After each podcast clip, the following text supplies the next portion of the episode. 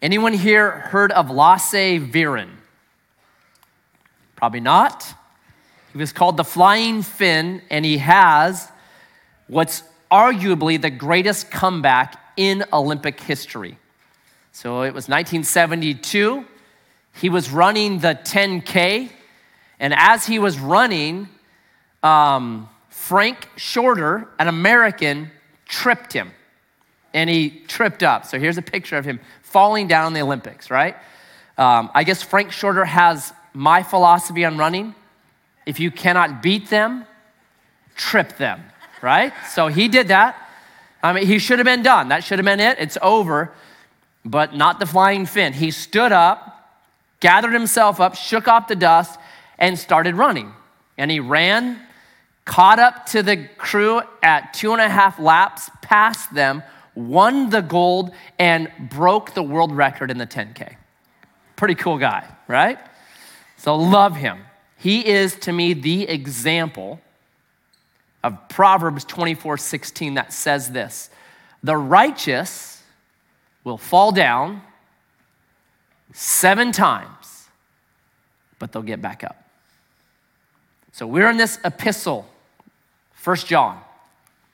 And First John, John is now going to turn his attention to what happens when life trips you up when sin snares you, when you have the condemnation of the enemy, when you're distracted, when you're deceived, when things are going bad, what do you do? How do you get back up? So, John's gonna give us really, this is how you get back up. This is how you keep running. And it's brilliant. So, turn with me, if you would, to 1 John chapter 1, verse 5. This is the message we have heard from him and proclaimed to you that God is light, and in him is no darkness at all. John begins God centric. So, we're going to be in the Epistle of John for a little while, and what you're going to see is he will keep coming back to God. God, God, God. And he says this God is light.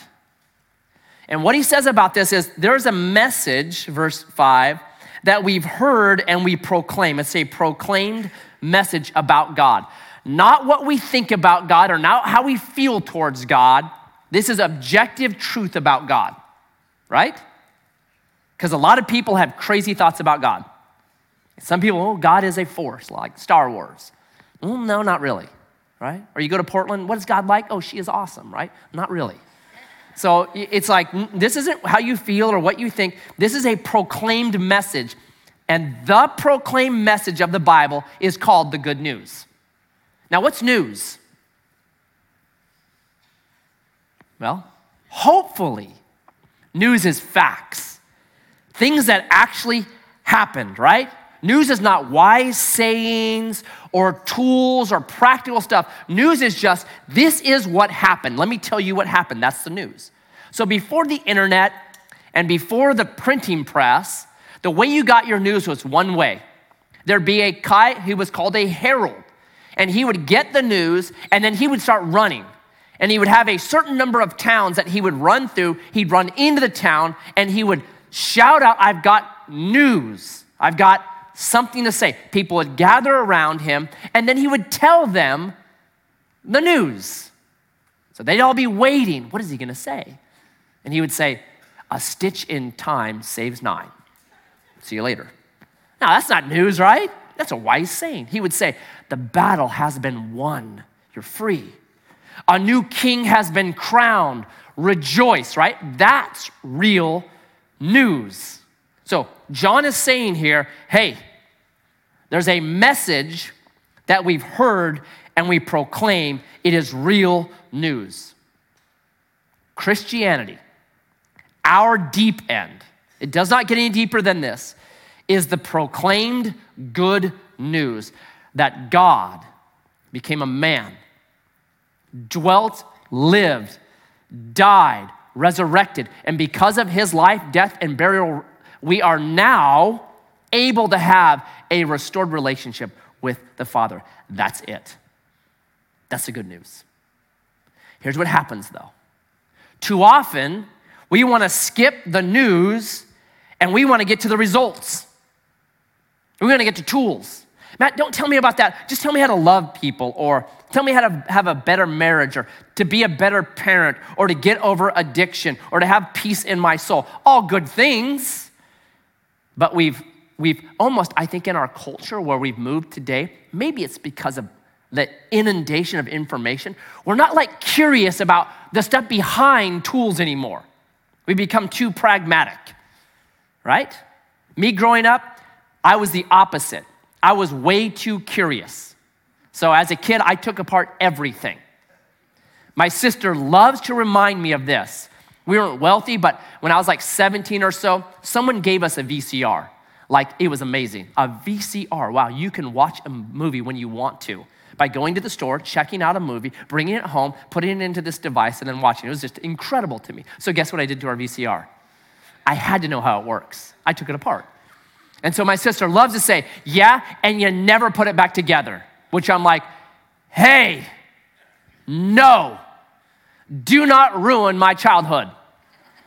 I put that thing all the way back together. It just never worked. That was the problem with it, right? right? So I was always curious, always taking stuff apart. I remember as a kid, like the number one magazine was Popular Mechanics, because people wanted to know how things worked. What's the most popular stuff places to get information now. TMZ, right? So and so did this, or Cosmo, three steps to a flatter stomach. Man, the best you now. It's like, oh, okay, because something's happened in our life. We've lost it in a way. Like, think for a moment. In your pocket, you are carrying around a marvel of technology called a smartphone. Do you care how that thing works? Do you care about the code behind it? Right? No, give me the three steps to play my music, or the two steps to play that cat video, or the one step to record my TikTok video. That's all you care about. Anyone care about the code behind TikTok, or how transistors work, or the fact that that phone can store like 10,000 songs on it? No. What do you care about? Make it work. That's it. That idea now has crept into the church. Now it's not like, well, give me like how things work here. No. I've had conversations with people and they're like, don't tell me about theology. Just tell me how to be a better parent. Here's the weakness in that. And it's this. It's Romans 1:16 that says, I am not ashamed of the gospel. Amen. It, it is the power of God unto salvation, right? What's the power in the Christian life? Is it tools? No, it's the gospel. We keep coming back to the good news that God became a man, dwelled, lived, died, rose again, and because of that, he restores a relationship with God. We keep coming back to that. That is the deep end. It's the power, right? So if your iPhone is not plugged into power, what eventually happens to it? No TikTok videos for you, right? That's what happens in the Christian life. Sure, you can go for a while on tools, sure. But eventually, what happens is you run down, you're like, why am I doing this again? What does this all matter? Well, it doesn't, right? So, John brilliantly it's the hub on which everything else circles in his book. He'll keep coming back time and time again to this message of good news that we proclaim. You don't leave it. It is the water for the soul of a Christian, the good news, right? No one says, you know what? I drank water yesterday. I don't really want to drink any today. No, this is the water that we keep coming back to. And he adds something very interesting about God here. He says, God is light. I love that. Do we know what light is today? Nope. Right? Is light a particle or is light a wave? Yes, that's the answer. Yes. Right? We don't know. And it's insane because, listen, you cannot have a particle going 300,000 meters per second, turning corners like that. It is physically impossible. And yet, that's what it appears light does. So there is this massive, as much as we know today, there's this massive, like, what in the world is light? Still to this day. It's a mystery. Is there mystery in God? Oh, absolutely. Right? Try to explain the Trinity. Try to explain to your seven year old how God came to be. Like, well, who made God? Well, nobody made. How can he, have, right? You just, you're like, oh, okay, this is complicated because there's going to be mystery. There's going to be mystery to it. But here's what I love about light the speed of light is a constant. We base a lot of things off the speed of light, that constant, that it doesn't change. Here's the incredible thing John did not have Einsteinian physics, but John had the Bible, and the Bible says this about God He is the same yesterday, today, and forever. He's a constant, He's unchanging. And if you compare God to the gods of Greece or Rome, that were capricious. If they were in a good mood, man, you got blessed. But if they're in a bad mood, you got blasted. He says, that's not God. And so if God has declared his love for you, know this that does not change. It is unchanging. He is a constant. When he declares his love, it's not capricious, it's not changing, it's not based on what you've done or have not done. It's based on the work of the good news on your behalf, and it's unchanging. How brilliant is that? God is light. John always begins his discussions with God. Number two, following him is a lit life. Check this out, verse 6. If we say we have fellowship with him while we walk in darkness, we lie. Not very PC, John was not. And we do not practice the truth. But if we walk in the light as he is in the light, we have fellowship with one another, and the blood of Jesus, his son, cleanses us from all sin. There are ideas, concepts that are mutually exclusive, meaning they can't both exist at the same time. So many years ago, one of my daughters was in my house and she was singing the song, Jesus, I adore you, and I lay my life before you. Old, classic, beautiful song. But I started paying attention to how she was singing it, and she wasn't singing it, Jesus, I adore you. She was singing it, Jesus, I ignore you. And I lay my life before you. So I'm like, hey, time out, sweetie. The song isn't, Jesus, I ignore you. The song is, Jesus, I adore you. She, she put her hands on her little hips and she looked at me and she said, Well, Dad, I ignore you. Sassy little creature right? You can't both ignore Jesus and lay your life before him, right? A lot of people think they can. Well, John here says here's another mutually exclusive reality light and darkness cannot exist at the same time, right? They're mutually exclusive. If you go into a dark room and you want to get rid of the darkness, what do you do? Do you rebuke it? Do you get mad at it and curse it? Do you say, I just don't believe in you, darkness? I don't feel you should exist in here? Do you cancel it? No, what do you do? Turn on a light. It's that simple. Because light destroys darkness. They cannot exist at the same time. Believers have to turn on the light. So on Good Friday, if you were here, here's what I said. I, I said, I think a lot of believers, they get into trouble because they stop thinking like Christians. You stop just thinking like a Christian is supposed to think.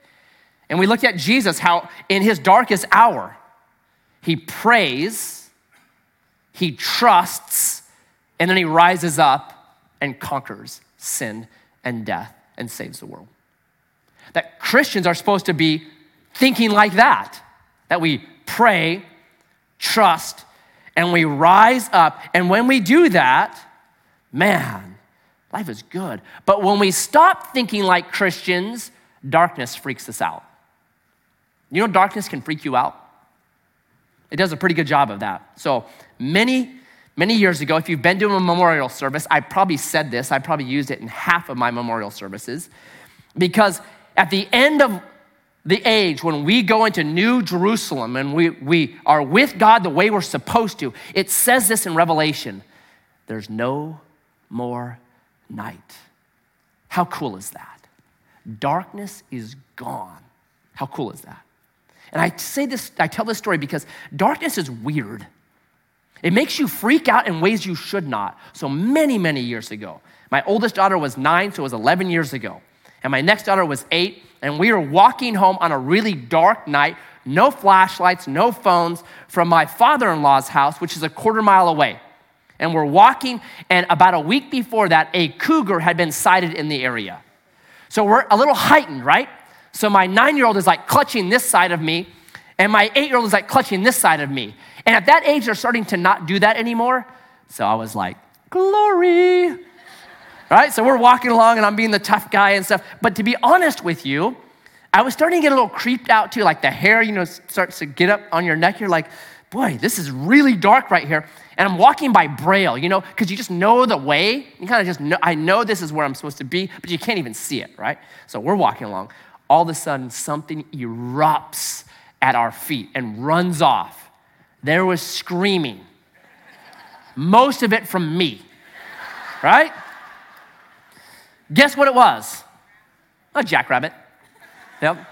I have never in the daytime been walking along with my daughters and seen a rabbit jump up and be like, ah, rabbit! But night, darkness does something to you. It amplifies everything, it makes you afraid. Here's what John is declaring to you and me listen, you can walk in the light. You'll never fear the rabbits of this world. So 2 Timothy 1 7 says this to every person that's put their faith in Jesus. You have not been given a spirit of fear, but of love and power and soundness of mind. That's the spirit you've been given. We got to think like that. I'm not afraid of the dark. I'm not afraid of evil. I'm not afraid of the devil. I'm not afraid of demons. I'm not afraid of our culture. I'm not afraid of being canceled for some reason. I'm not afraid of the future. I'm not afraid of money, right? If I have to, when I retire, things change for me. If I have to be a greeter at Walmart, I'm gonna be the best greeter Walmart has ever seen. Man, smiley faces for every kid, high fiving people. If you see me on 6th and H spinning a sign, honk, because I'm loving life. I'm not miserable, right? I'm not afraid of that. Man, I'll do whatever I need to do. No problem. I'm not afraid of those things. Not afraid of, I'm not being cool to this culture today. I care less right? I'm kind of worried actually about the church today because Jesus said this that they're going to hate you for my name's sake. I don't think we're hated enough anymore. And, and if we're not hated, why is that? Is because we're no longer telling people the truth anymore? We're no longer standing on what we're supposed to be standing on, that we're just kind of like, well, you know, I don't want to say anything because I might offend somebody. Well, I think we're supposed to be velvet steel. Yeah, soft and kind, no doubt, but telling the truth, right? That we're supposed to be too hot to handle at times. That's what the early church did. They were too hot to handle and they changed the world. I want to be too hot to handle, right? Because I'm walking in the light. I'm not afraid of that stuff. So John says, hey, God's central, God is light, and when you are walking with him, you're going to walk in the light, right? And then he says this a lit life. If you're walking in the light, a lit life is an honest life. Look at verse 8. I mean, this is just brilliant. If we say we have present tense, if we say we have no sin, we deceive ourselves and the truth is not in us. And he almost repeats it verbatim in verse 10. If we say we have not sinned, we make him a liar and his word is not in us. So John says this. He says, the lit life is honest. That a believer deals with the darkness in their own soul. That's what they do. And if you've read your Bible, and I hope you have, one of the things that I loved about the Bible early on when I studied it was how the Bible treats its heroes. They're all flawed, are they not? Abraham, the father of faith, had a problem with his wife lying about her, and then a problem with another woman, which led to big problems, right? David commits adultery. Moses is a murderer, right? You come to the New Testament, Peter's a denier. Like, just flawed leaders. So when I started reading that, I made a commitment way before I was ever a pastor. And my commitment was this if I am ever to pastor a church, I am gonna be raw and real. I'm gonna tell stupid stories about what a bonehead I am. Warts and all. I'm not gonna stand up here and try to be a superhero because that's not what I see in the scripture. So, what I've done over the past 16 years now is I've grabbed every skeleton in my closet I could find and then danced them up here for you, and you've laughed at them mostly. And now I'm not afraid of skeletons in my closet because all of them have been brought out. Like, man, big what? So I'm pretty sure now, if someone tells you, like, oh, you would not believe what Matt Heverly did, and they tell you some story about me, you'll probably respond with, oh, that's not half of it. You should know what else he did. Come to church, right? It's so nice. So, uh, Tuesday at our staff meeting, uh, Kerry Alderson was sharing, he's one of the pastors here, and he had been a teacher at North Middle School 10 years ago before he became a, became a pastor. And um, we went to school, I went to North Middle School. So a couple of the teachers had asked him, like, hey, uh, what church are you going to? This is about 10 years ago. He's like, I go to Edgewater Christian Fellowship. And they're like, the Heverly Boys. Matt Heverly's over there. The Heverly boys came through here. Are you sure that's a safe church to go to? I'm like, yeah, left my mark on North Middle School. Good. I love that, right? No worries, man. Every family has brokenness in it. Every tent has junk in it. Just some people are better at keeping the flaps closed. That's the only difference. But the Bible is like, you, you can be honest, right? You can be honest. And I've always wanted Edgewater to be a place where it's okay to not be okay here. Just don't stay that way. It's okay to be not okay. Just don't stay that way, right? We want to move forward. So, are we actually that kind of place? Do we actually allow people to not be okay? So, I'll give you an example. If you got a Dewey, would you be here the next Sunday? I wonder, right? It's easy to say that stuff, platitudes, but how would that actually work out? Would we allow people in? Would we still love on them, right? Here's what it'd be like if we don't it'd be like you getting really seriously sick and then saying, Well, I don't want to go to the doctor because he's going to be disappointed in me. What? right? What are you talking about? So, what are you gonna do instead? I'm just gonna Google it and die, and I'm okay with that. Okay, that's dumb, right? We're not supposed to be that kind of place. We're supposed to be, be a place that says, listen, it's okay to not be okay. Because you know what light does? It reveals, doesn't it? If you walk in the darkness, man, you don't even know you're flawed. So today, with like HDTVs, if you see these interviews with actors and actresses, they say they're wearing more makeup now than ever before. You know why? Light. It's revealing all their flaws. Well, guess what? The closer you get to light, the more you're supposed to see your flaws. Listen, older believer, the closer you get to God the Father, the closer you get to Jesus, the more His light should be revealing your brokenness. That's what it should be doing. Read the Bible. When people get close to God, what do they say when they're in God's presence? Ultimate light. Are they like, I am varsity, I deserve to be here? Bask in my glory, God. No. My favorite is Isaiah.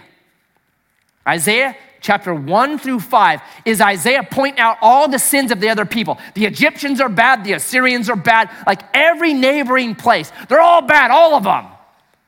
Then, chapter 6, God shows up. And what does Isaiah say? He says, I am a man undone. I'm a man of unclean lips. God's light all of a sudden shone on his heart, and he's like, I'm just as bad as all those guys. Oh no, right? That's what light is supposed to do to you and me. It's supposed to reveal, oh, I'm this way too.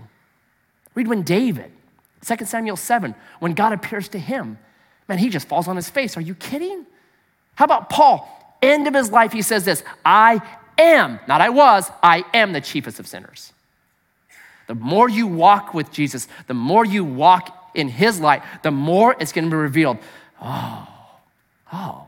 And God sometimes uses moments in our life to reveal it to us. So if I'm being honest, when I was 25 years old, I was following Jesus. I had plans about, you know, going into the ministry and stuff. I was working as an engineer. But I'll be honest with you, I thought I got this thing dialed. Man, I am doing so well. Got no problems with sin, nothing. I live by myself, you know, just doing my own thing, single guy, engineering, making good money. Just, man, I got this thing dialed. I'm awesome. I'm a catch. Then guess what happened? I got married and I had five kids. And guess what I found out? I am a selfish jerk. That's what I found out. Like these locusts, I mean, these five kids eat all my ice cream. Where's my ice cream? I want my ice cream, right? You're like, oh man. That's what God does. like, oh yeah, you think you're so good? Let's shine some light on you, Matt. Oh man, I'm miserable. That's what's supposed to happen, okay? I think every child needs a sibling because siblings are really good at revealing what's inside other kids, right? Like it's healthy. You need a sibling. They are the book of Revelation for you, right? That's what it is. Praise God. Are we a people that are honest about our own flaws?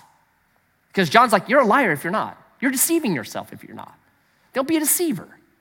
Be honest. I think there are people that are around us that we should have been so honest with them they could put us in prison. It keeps us accountable and they pray for us and they help us. And that's part of confessing your sins one to another. Like that is helpful. Okay, this guy knows me, he understands me. All right, I'm walking in the light. Right? So a lit life is an honest life. And then lastly, he shows us how to stand back up and move forward. It's this great verse, verse 9, very famous verse. Probably the most famous verse in the book of First John if we confess our sins, He is faithful and just to forgive us our sins and to cleanse us from all unrighteousness. The lit life is freedom. It's freedom. Here's the kicker. Here's the power. Here's the transformation. Here's how you get cleansed. Here's how you become what God actually wants you to become it's confession. You, that's our partnership in this. All right, I saw, it. okay, confess. Now, what is confession? Okay, confession is not informing God about what you did, like God does not know. Like, what? That's not your bike? You're a thief? Hell for you. That's not God, right? What? You made more money than you told the IRS? Ah, did you tithe on it? That's not God. You're not informing him. He knows already, right? So sometimes I think it's just like we sit there and we got to inform God of everything we did wrong. And that's not it, right? Confession is not feeling bad about the side effects of sin. So listen to this verse right here. Godly grief, sorrow, brokenness. I'm a man undone. Godly grief produces a repentance, a kind of repentance that leads to salvation without regret. You want that kind of life? No regret? And I do.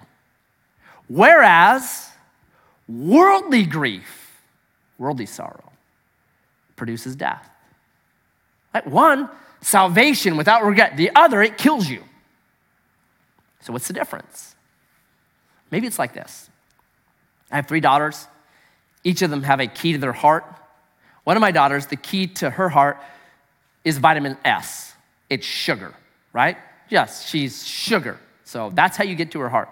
So she's four years old. She comes home from this birthday party. And I don't understand birthday parties now, but it's like you just load up kids with sugar and send them home. So she had like a hefty gallon 50 gallon bag of sugar. She like just comes home. She is happy as a clam. So I'm like, okay, dinner's coming up. I said, sweetie, listen, don't eat your candy before dinner. All right? So she's like, okay. Well, five minutes later, I look over and she's eating something. She has some of it on her face. So I said, Sweetie, what is on your face?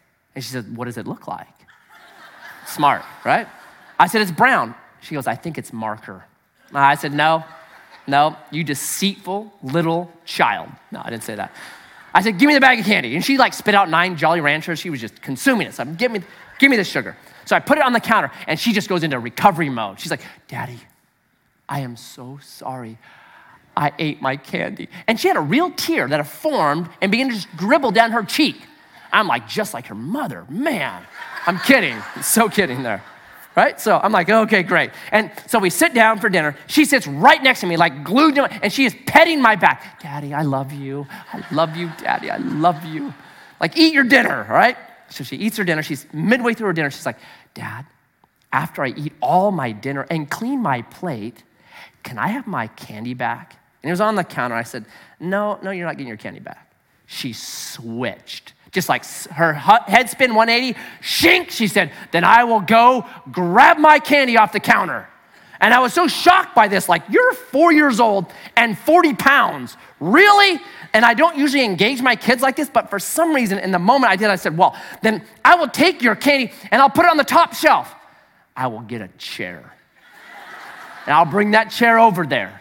And I will climb up on that counter and I will get my candy. I said, No, you will not. You will go to bed right after dinner. She said, I will wait till you fall asleep. I'm like, ah, who is this child? Okay. Worldly sorrow or godly sorrow? Godly sorrow is, I'm sorry that I'm the kind of person that would disobey my Heavenly Father. How can I have done that after He's done so much for me? Worldly sorrow I'm sorry I lost my bag of candy. How do I get it back? That's the difference. And worldly sorrow, because you're not really concerned that you're the type of person that can do this stuff, you're not being saved, you're not being changed, you're not being transformed, and it kills you. Or godly sorrow. Man, I'm a man undone of unclean lips. Help me. That, that transforms you. So, what is confession? Here's the Greek word for confession here, and it's really instructive to me. It's homo logomen. It literally means homo means the same, logo or logos means word, and it's to speak. It's literally you're speaking the same words as God. That's confession. That's all it is. It's you're agreeing with God. God, you said this was sin. And I'm not going to excuse it. I'm not going to try to modify it. I'm not going to try to clarify why I had to do what I had to do. I'm going to simply agree with you. God, you said it's sin, and I agree with you. That's confession. That's where it begins, okay? And here's the thing confession will tell you whether you are a religious person or a follower of Jesus. Here's what I mean confession for a religious person means you're worse than you thought. I'm worse than I thought.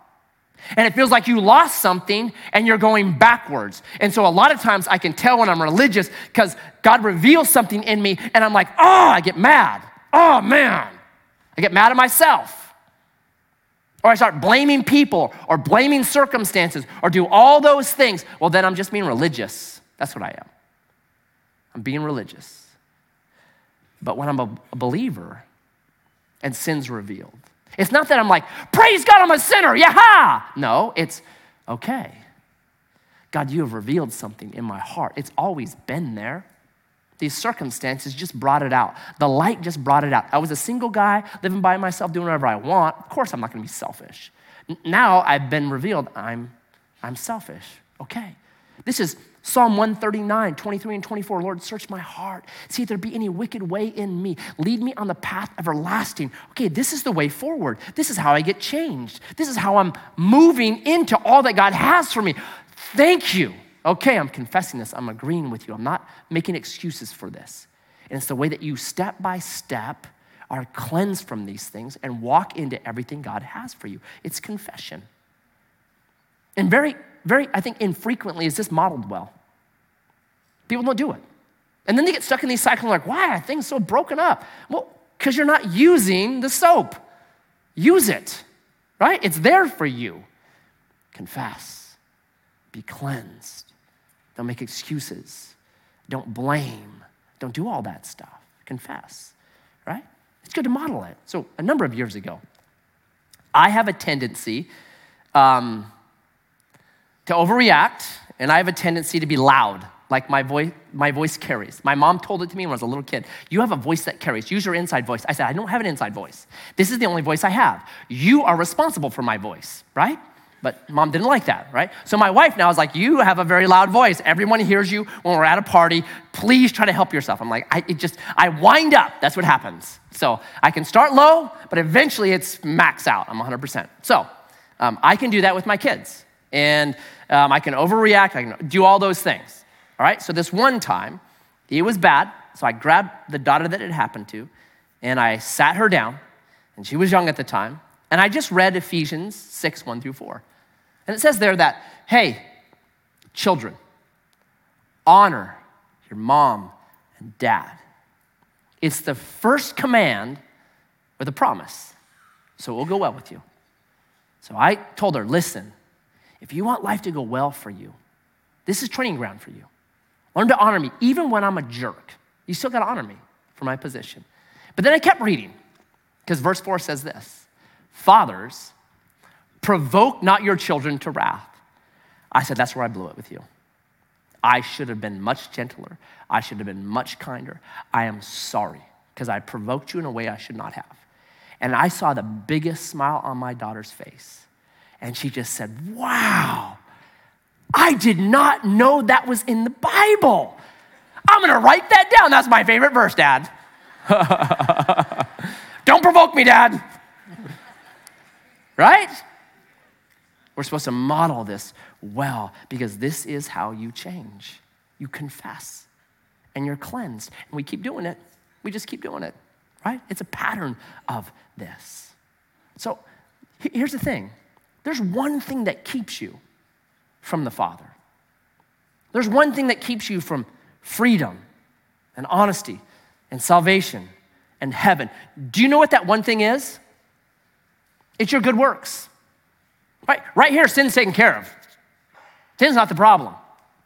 Read the gospel. So always around Easter, I'm just immersed in the gospels.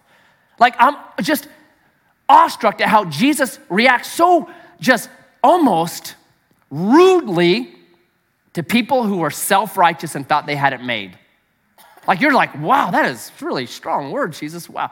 And how gracious and kind he was to people who knew that they were sinners. Just read Luke 18. It's the best example. The guy that just beat his breast and said, I'm not, I'm not worthy of anything. Have mercy upon me, a sinner. Justified. The other guy bragged, I tithe and, and I fast and I'm a great guy and I donated a kidney and man, God loved me. He's like, that dude lost it. It's our good works that prevent us from doing these things because we think we're already there. Let God's light shine. The closer you go to Him, the more His light should be shining and showing you, like, wow, wow. So I had this, there's this little hymn that I like. So I wrote it out. It says, Cast your deadly doing down, down at Jesus' feet. Stand in Him, in Him alone gloriously complete. That's the good news. It's the good news. It's why every Sunday we take communion, because we need to be reminded it's the water of our salvation. We need to be reminded about the work of God on our behalf. So I want us, as we take the bread, I want us to think on this hand you have absolute acceptance by God Almighty based on nothing you've done, based solely on the work of Jesus on your behalf. That's the gospel. And sometimes there are things that we're doing and we got to evaluate it. Am I doing this because I'm trying to earn what can only be given? Because you get frustrated by doing that. No, you just receive a gift. You don't try to earn it. You say, Thank you. Thank you. Jesus, thank you for your work on our behalf. that while we were yet sinners, you died for us. That when we were our worst, you loved us the most. And that's never going to change. Eat of that acceptance.